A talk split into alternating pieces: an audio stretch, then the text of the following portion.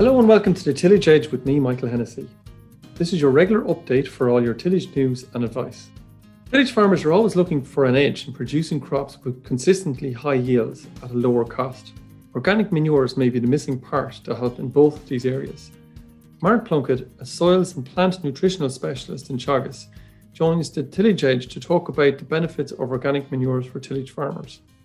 Absolutely, Michael. Organic manures are, are very beneficial for for tillage soils, and we generally think about NP and K and sulfur, but uh, carbon is actually another, I suppose, nutrient that we add when we apply organic manures, and um, it's very much related to the soil organic matter.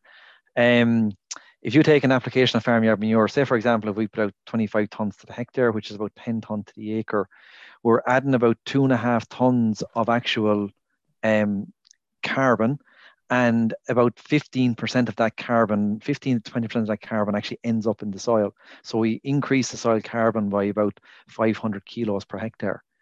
If you take an application of maybe a, a, liquid manure something like say cattle slurry or pig slurry you're adding a lot more water you're adding less organic matter and less carbon. So again you're adding about 0.6 of a ton per hectare of carbon in say 25 cubic meters per hectare or two and a half thousand gallons per acre. And that's ending up somewhere around uh, 60 kilos of carbon per hectare. So I suppose it's a, it's a very slow process, Michael, in terms of building that carbon or building that organic matter. It takes time with the, the liquid manures, the likes of our cattle slurries or our pig slurries, but our, the likes of farmyard manure or mushroom compost, you're adding a lot more carbon and you can build the, the organic matter or the soil carbon more rapidly. Okay, and uh, farmyard manures or, or any of those organic manures, I suppose, they, they, they have carbon and obviously P and K, you mentioned, and we might get to that in a little while. But they're probably doing other things as well. What are they doing, do you think, in terms of soil biology or maybe some of the other chemical properties in the soil? Well, I, I suppose the big thing, like if you think about soil, there, there's chemical as in terms of NP and K, and then there's biology and structure. And by adding soil carbon or soil organic matter, we're actually feeding the the biology and um, it's increasing the, the, the amount of nutrient cycling or it's increasing the soil stability or it's it's bringing it's a bit like the glue. It's like organic matter is like a soil glue and it brings all the soil aggregates together. So there's sort of there, there's a benefit there that you feed the soil you feed the biology and it's working for you in terms of soil structure soil stability. It's making soils more resistant to soil compaction and obviously then it's it's feeding there's a, a nutrient pool in in humus like the the soil organic matter is converted into humus in the soil. And it's a valuable reserve of things like nitrogen sulfur potassium uh, magnesium and trace elements. And i suppose that gives soils more resilience on the nutrient front say in, in dry years or in terms of rooting or establishment that you're creating a better environment for the seeds to root to get going. The crop has more vigor, and also you're making the soils more re- re- resilient to say mach- heavy machinery passing over. They'll take water easy You know the infiltration capacity of the soil is increased, and also soils are more resistant to um, erosion, and um, because you have that glue that you know makes the aggregates more stable in the soil. And when you're talking about that biology, Mark, is it is it bacteria and funguses and nematodes, or is it that kind of thing that people kind of think about when they think about bacteria, about the biology bit? Well, well, you're feeding everything. Like you're feeding the biology, or sorry, you're feeding the the the bacteria, the fungi. You're feeding the earthworms. You're feeding the little beetles. All the, all that soil life are are are feeding. It's like it's like it's like putting a food on the table for them. a readily accessible, you know, source of, of organic matter. And they they they churn that up in their little um, stomachs, and they you know they produce like worms produce uh, soil castings. And like you know it contains an, a very available form of, of major nutrients such as np and k and trace elements. And i suppose that's the big benefit. That's i suppose the x factor that you bring to a soil by getting in organic manure. There'll be farmyard manure, pig slurry, cattle slurry, poultry manure. There's also a range of bio-based fertilizers there, Michael. Um, you know, things like there's a trial going on at the minute up in up in Arklow there on, on the Burks farm. It's the Nutrient Cycle project where we're looking at a range of um, you know, cattle slurry, poultry manures, and also bio-based products, products coming from sludges coming from the milk processing industry. And we're actually looking at the long-term effect of those nutrients on the soil in terms of soil carbon, soil structure. We're, we're putting those out on a continuous basis over four years. We're in year three of the project. So that, that trial is going to yield, I suppose, very, very good results for tillage farmers on how to use uh, these nutrients as effectively as possible and also their, their benefits in terms of improving soil health and soil structure. And for a farmer who might be uh, you know, applying organic manures for a while, how does he how does the, the, the farmer know whether that's working or not in the soil yeah, it's, it's it's a very good question. Um, but from talking to farmers, like you know, you hear the comment that, the land is easier worked. You know what I mean? That there's less draft or there's less diesel required. That you know, soils plow up. They're more friable. They're more workable. They're more stable. You see an improvement in earthworm activity. You know, the, the, the birds are coming down behind you when you're plowing. Um, you know, the, the soils are healthier. You're getting good crops. There's, I suppose, there's a bit of resilience in there. Like if you get the, the, the, the tough spring or the hot summer, that the soils have a, a better ability to supply both nutrients and moisture um, and you know once they're managed correctly you know there, there is there's a benefit like you're you're you're adding especially the continuous tillage soils you're adding carbon you're adding organic matter you're feeding the biology which is improving the structure and which is improving the availability of of the major nutrients uh, during the growing season I heard a, a, a good um, soil scientist telling me one time that uh, how do you know if it's working? And his, his answer was relatively simple. You get high yields consistently. I thought it was a, a very a simple answer to uh, perhaps, as you're saying yourself, is probably a more complex uh, structures kind of going on in, in behind there. Yeah, um, you're getting you're getting seasonal, you're getting consistent yields um, from year to year.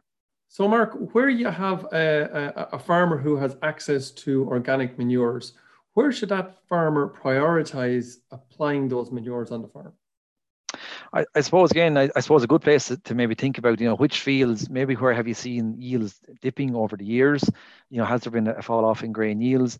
You know, maybe look at the soil test results, see which fields are index one and two for, for P's and K's. Also look at crops that have a big nutrient demand. Say, you know, if, you know, say a, a winter wheat crop.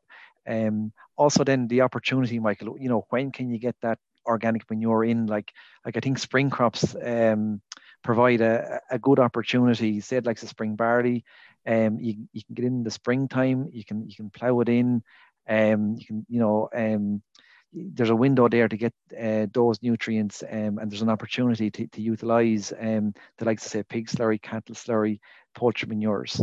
So, um, so Mark, what sort of level of P and K uh, is is actually in the likes of farmyard manure, say a ton of farmyard manure, or maybe a, a thousand gallons of, uh, say, good quality cattle slurry?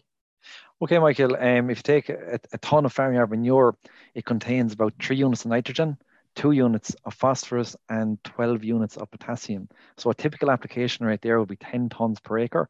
So that would supply 30 units of nitrogen. It would supply 20 units of P and 120 units of potassium. If you take something like cattle slurry, uh, good quality cattle slurry uh, per thousand gallons. Again, it contains nine units of available nitrogen, five units of phosphorus, and 32 units of potassium. So again, an application rate of say 2,000 gallons to the acre would give would give you 18 units of nitrogen, 10 units of P, and 64 units of potassium. So that's a direct replacement, and that's what the research would have shown. Michael work done in Oak Park by Richie Hackett on pig slurry that you know you can directly replace bag fertilizer in terms of NP and K, which say take a thousand gallons of pig slurry is something like a 19720. You know, so that's that's the available NP and K. So you know, you, you could replace somewhere in the region of about 30 to 40% of the crop's nitrogen requirement and about 50% of the crop's P and K requirement. Okay, so that's quite substantial then, really. I mean, it's a valuable source of nutrients. But how, say, in, in your slurry there, you, you, you talked about, is all slurry equal or can a person measure the P and K values in slurries?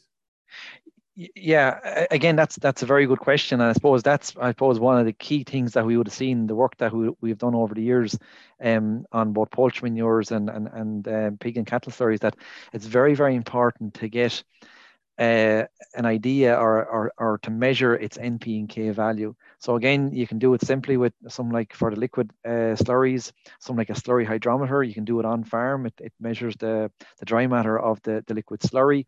And you know you can estimate or gives a very accurate estimate of its NPK value.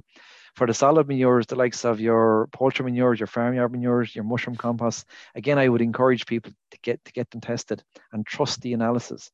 And that gives you you know, information as regards how to use the, the nutrient effectively in terms of the application rate that you apply. You know, you you could supply, for example, up to maybe 50% of the crop's NPK requirements with, say, poultry manure, for example, and then supply the other 50% with um, bag fertilizer.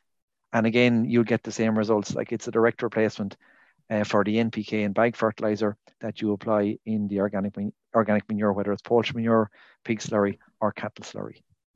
And for the for the slurries, uh, Mark, here uh, a farmer can use a hydrometer, which um, am I right in yes. saying that, that that measures the dry matter of which you then can estimate the p's and k's. And correct. How long does that take? Does that take a half an hour, two hours? How long does that take for no, for, for a farmer in a, in a, in a yard? For pig slurry, it's instant. Like you just get a say a, a cylinder, a liter cylinder container, get an agitated sample of pig slurry, and just gently um, drop the hydrometer down into the pig slurry and it'll read off instantly because the pig slurry tends to be 3 4% dry matter. The cattle slurry, you may have to dilute it, or if the cattle slurry is thick, if you just sit it into it and go off and have a cup of tea or a sandwich or whatever and come back in maybe half an hour, two quarters of an hour, it'll settle and you'll get a, a reading then as say you, you'll get a reading in terms of dry matter and there's a very close link or relationship between the dry matter and its actual npk content and the hydrometer costs about about 50 euro, 50, 60 euros. Um, so you could have that on site um, to get a, an estimate um, of, of the actual manure. You could send a sample off to the lab for analysis. Again, it would be more accurate. Um, so you've either or, either option there, either to, you know. Uh, Mark, tillage farmers, they can often find it very hard to get their hands on, I, I suppose, local sources of organic matter and they can often have to transport it to their farm. So, from an economic point of view, how far can uh, tillage farmers transport this stuff in, you know, to, to, for it to make sense, if you like? I, I suppose, um, Michael. I, I, again, it's for the likes of pig slurry and cattle slurry, you know, that, that tend to have a lot of liquid in them. It's very much, I suppose, um, investigating your local situation. Like, you know, is there a readily available so- source of cattle slurry or pig slurry? And then I suppose it's it's meeting the pig farmer or the or the the, the livestock farmer, and I suppose see, seeing you know how it can be done. Like you know, you can put a value on if you take a thousand gallons of, of cattle slurry, it's it's worth somewhere in the region of you know somewhere around um, it's somewhere around 22 euros per thousand gallons. If you take a thousand gallons of pig slurry, it's worth about 26 euros per thousand gallons. So again, I suppose you just have to do the maths in terms of distance. You're probably talking between five and 10 miles for the, the liquid manures. Um, and I suppose like some piggeries, for example, may have a, a facility where they can maybe bring artic loads, maybe five, 6,000 gallons a go. And again, I suppose it's just seeing what's available in your locality. For the solid manures, the likes of your poultry manures, they're more nutrient dense. Like if you take layer manure, like it's coming out of a, a layer house and it's dried. So you have a product that's that's very very dry and it's very transportable. Like you know, it'll it'll it'll you can transport it a, a longer distance than you can say for your liquid manures. You know, the, the layer manure, say it's very nutrient dense. If you take layer manure like um you know, it, it, it's something like a 23, 11, 24. It's worth about 35 euros a ton. So, you know, you could put in a transport cost there of maybe 15, 16 euros a ton.